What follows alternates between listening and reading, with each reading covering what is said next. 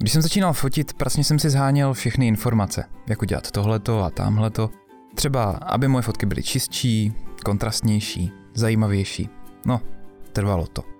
Tehdy si ještě spousta lidí myslela, že ty internety nebudou k ničemu potřebovat. Učil jsem se sám, metodou pokus omyl. Neměl jsem se koho zeptat. A když jsem se ptal, bylo mi sděleno, že mi do toho, jak pracují ostatní, nic není, a tak jsem objevoval kolo znovu a znovu. Jak pracovat s hloubkou ostrosti, jak kompenzovat protisvětlo, k čemu se dají používat neutrální filtry, aby to vypadalo dobře a tak dál. Byla to taky trochu smůla, že jsem neznal nikoho, kdo by byl ochotný mě motivovat a pomoci. Místo toho jsem narážel jen na nekonstruktivní kritiku, výsměch a místo na směrování správným směrem občas na nadávky. Je to těžký vědět, kam míříte, když začínáte. Přemýšlet nad tím, čeho chcete dosáhnout. Tak experimentujete, hledáte cesty a občas se to podaří. Vysvětluji to na vlastním příkladu s focením. Situace je pochopitelně podobná téměř všude. Čím je člověk starší, pokud se pořád učí novým věcem, vidí do více a více oborů. V podcastu Vaše jméno je vaše značka často používám příklady fotografů, protože jich kolem sebe mám hodně. Zkušenosti, které se do něj snažím dostat, může ale upotřebit kdokoliv. Proto pokud máte nějaké kamarády nebo známé, kterým bych mohl být i jen trošičku pomoci nebo je inspirovat, řekněte jim o mě.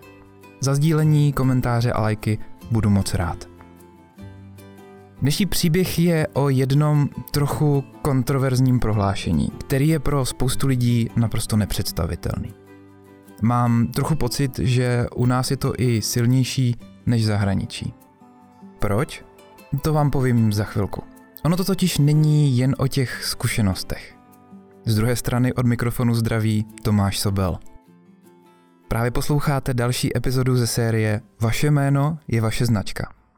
Aby vám neutekl žádný další díl, můžete se přihlásit k automatickému odběru podcastu na iTunes, na soundcloud.com lomeno Sobel Tomas a nebo na webu Vase jméno je Vase značka .cz, kde je k dispozici i registrace do newsletteru a odkaz pro nastavení dalších aplikací pro poslech podcastu.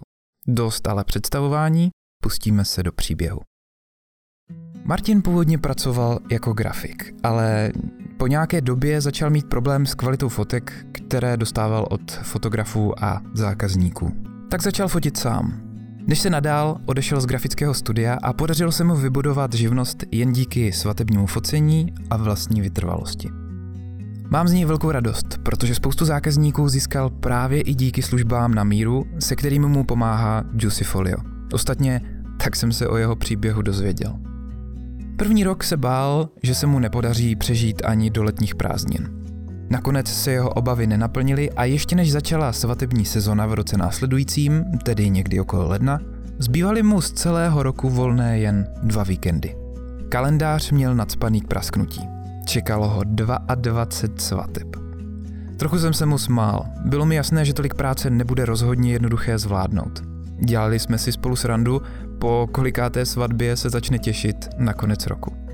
Tak přišlo jaro a s ním kolotoč prvních svatebních focení.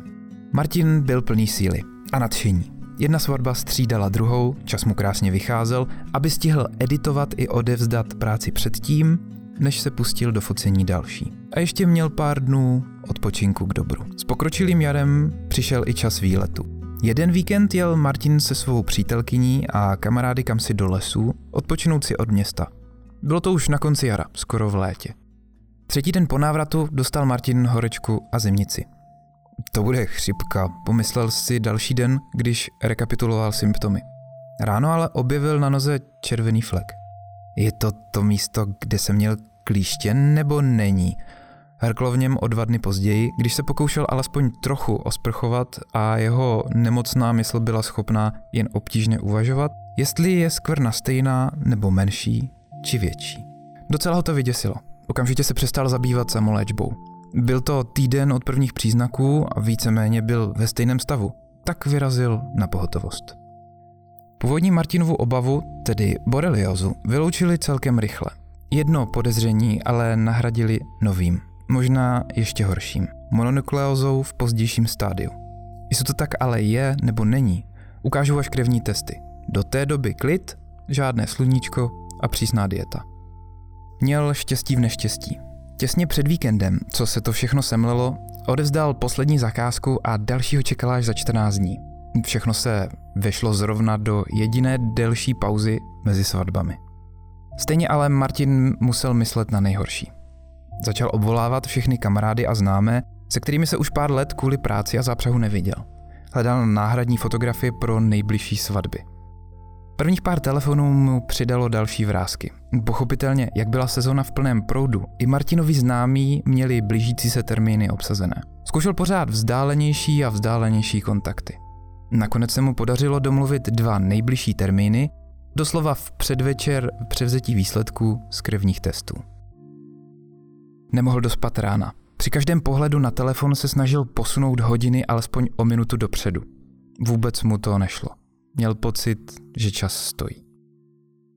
Strach ráno přemohl symptomy nemoci natolik, že Martin seděl v čekárně u doktora jako první. Bledý jako stěna, dílem z nevolnosti a dílem z obav o výsledek. Očekával doktorova slova. Ať je to jak chce, hlavně ať už zná odpověď. Do ordinace vpadnul tak rychle, že málem zakopl oprach. Jediné, co se mu podařilo zachytit, bylo slovo negativní a doktorův lehký úsměv. Úlevou se Martinovi zamotala hlava. Až na třetí dotaz sestřičky, jestli je všechno v pořádku, se vrátil zpět do reality. Únava, přetažení a silnější viróza. Prognoza vypadala najednou se dvěma až třemi týdny klidu daleko lépe než tři měsíce bez námahy a sluníčka. A to v tom lepším případě. I přes svůj stav byl radostí bez sebe. Vůbec netušil, jak by vykryl všechny termíny. Stejně by mu nějaký zbyl, pořád musel vymýšlet, jak je v nejhorším případě fyzicky zvládnout. Největší vrázky mu ale dělal chybějící příjem za velký kus sezóny, se kterým počítal a neměl ho jak nahradit. Martin se za dva týdny dal dohromady. Dvě svatby, kde nevěsty souhlasily, předal svým známým a rozhodl se, že už nechce, aby se mu podobná situace stala znovu. Minimálně nechtěl příště hledat tak složitě záložní fotografii. Je potřeba být na podobnou situaci připravený lépe, říkal si. Jak to ale udělat? Pro začátek by stačilo inspirovat se postupem z úvodu. Nebát se sdílet zkušenosti, znalosti a třeba i vybavení. Za ty roky jsem několikrát byl svědkem negativní odpovědi na slušně položený dotaz, jak děláš tohle? A jak jsem už říkal, nejen u těch fotografů. U grafiků to bývá dost podobné. Na jednu stranu to chápu. Člověk sáhodlouze sbírá zkušenosti, učí se, vzdělává a pak přijde nějaký mladý zelenáč a chce vyzbírat to nejlepší, co umím já? Tak to by nešlo, ozve se hlavě zkušenějšího. Chce mi vykrást nápady a vydělat na nich. Jenže opak je pravdou. Uznávám, že existuje pár postupů a know-how, které se nezdílí. Já sám taky netvrdím, že člověk se musí dělit o všechno a pořád. Jenže ono to jde jedno s druhým. V posledních letech je stále populárnější moto i knížka Krať jako umělec. Několik mých kamarádů navíc vyznává filozofii, která říká, že všechno je remix. A neb veškerou krásu a užitečné věci už objevili ve starém Řecku a Římě a jakákoliv naše tvorba je jen variací na jejich myšlenky. Když bych to hodně zjednodušil a podíval se na problém ještě obecněji, tak by se dalo na celou věc nahlížet nějak takhle. Stovky tisíc let vývoje u člověka zařídili kromě jiného jeden povahově psychologický jev. Postupně se naši předci začali zhlukovat do tlup. Z toho se pak později vyvinulo zakládání osad, ty se pak měnily dál na vesnice až nakonec na města. A ten důvod je jednoduchý a učí se to už na základce. Pro obranu, získávání potravy a vůbec pro úspěch skupiny byla důležitá spolupráce a specializace.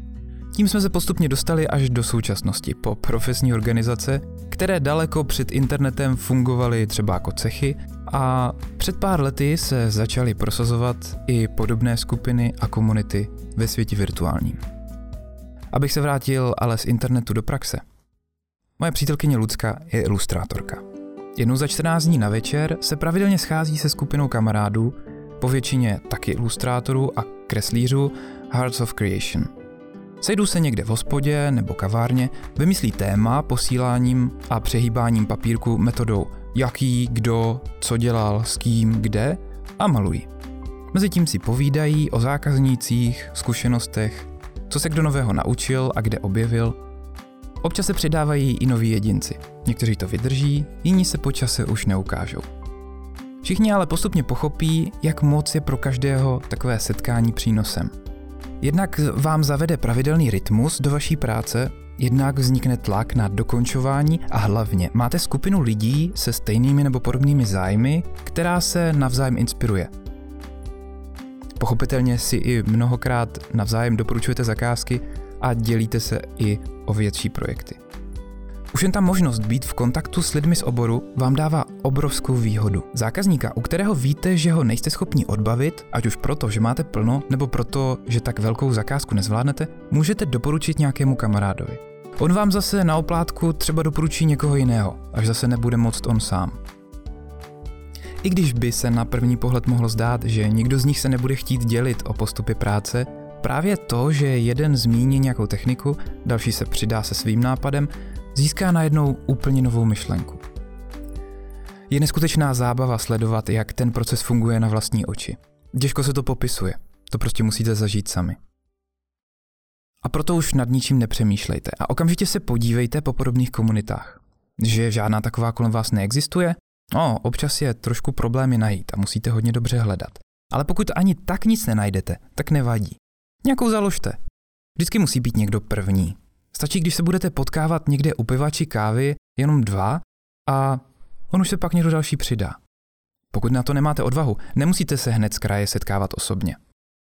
Můžete se pohlednout po komunitách či skupinách na internetu. Vyzkoušet si, kde se vám bude líbit nejvíc, kde vás to bude motivovat a inspirovat.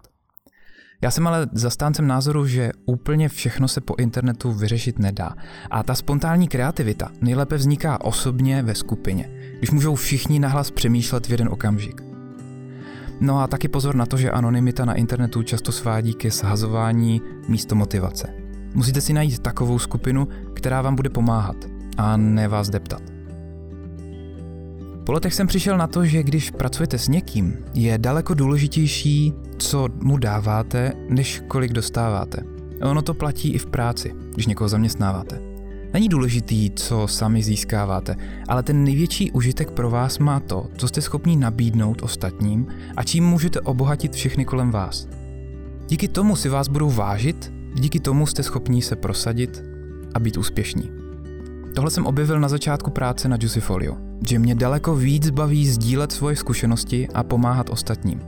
Každý správný učitel totiž nehledá žáka, který je méně šikovný, aby mu nepřerostl přes hlavu. Dobrý učitel je radostí bez sebe, když jsou jeho žáci lepší než on. A i to stejně platí v práci. Obklopujte se hlavně lidmi, kteří jsou lepší než vy sami. Jen tak se naučíte něco nového a budete mít šanci uspět. Tím být lepší nemyslím teď, že v tenhle okamžik má víc znalostí. Spíš jde o jeho filozofii práce a přístup k řešení problému. Tím bych to pro dnešek uzavřel. Jezděte na fora, přednášky, inspirujte se. Sdílejte svoje poznatky s okolím. Motivujte se navzájem k vyšším cílům. Zakládejte komunity, pomáhejte kamarádům a hlavně si sežeňte kolegy z oboru, kterým se živíte. Pokud děláte svou práci dobře, nejsou vaší konkurencí, ale výhodou.